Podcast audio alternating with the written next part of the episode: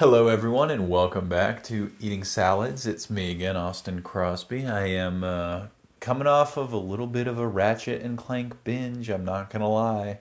I have been playing it, uh, enjoying it thoroughly. Um, amazing looking game. I almost would say it is the best looking game I've ever played. Red Dead Redemption 2 is also up there. Okami is up there, stylized as it was. Shadow of the Colossus is up there. But um, definitely Rift Apart has something special as far as graphics goes and uh, vibe. It also reminds me of the Sly Cooper games. There is one mission in particular um, that you're on a space pirate, space pirate theme park vibe hideaway and uh, I really enjoyed that. There's a level that I played late last night that looks like a kind of a trash planet, desert trash planet that is very evocative, to me at least, of Kingdom Hearts. Uh, and it was super sharp lighting. I mean, I don't even have ray tracing turned on. So it's kind of amazing to think that you really could go very, very next level with games that came out for the PlayStation 5 you could crank them not just to 11 but really truly to 12 um yeah and they just keep going. They just keep on it's crazy. Um it is an intensive game though. There are points where there's so much happening on screen and so many explosions etc that um you know you, you're dropping frames. But i've been having fun with it anyway. Um, there are some laugh out loud moments Casey laughed at something earlier. Um, what else? Oh, we had a delicious pasta salad with uh, rainbow trout and giant beans. That was really good. Casey made uh, delicious banana bread and a smoothie also today. So we've really been we've been eating well, enjoying ourselves here. Um, getting ready for the holiday tomorrow, President's Day. Everybody's favorite.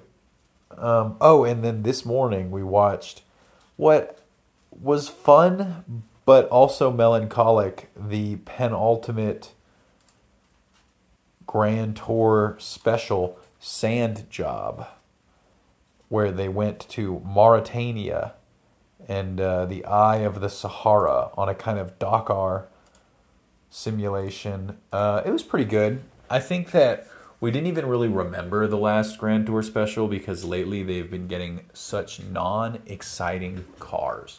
But this time they went and got mid 2000s sports cars a Maserati, an Aston Martin, uh, a Jaguar, and outfitting them in the, you know, Overlander Safari Desert Racer style.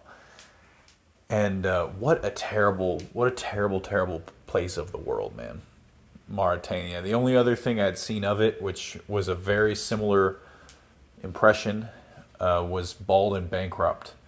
Took a train across the uh, Sahara there, and it was very sad. It is a country that is essentially a garbage heap, hot, sweaty desert garbage heap. Really a bummer. Um, but what was more of a bummer is just seeing the hosts of Grand Tour get so old and them having multiple times now said that they are done, they want to be done. And it seems like this one, and then there's maybe one more coming, and they're done for sure.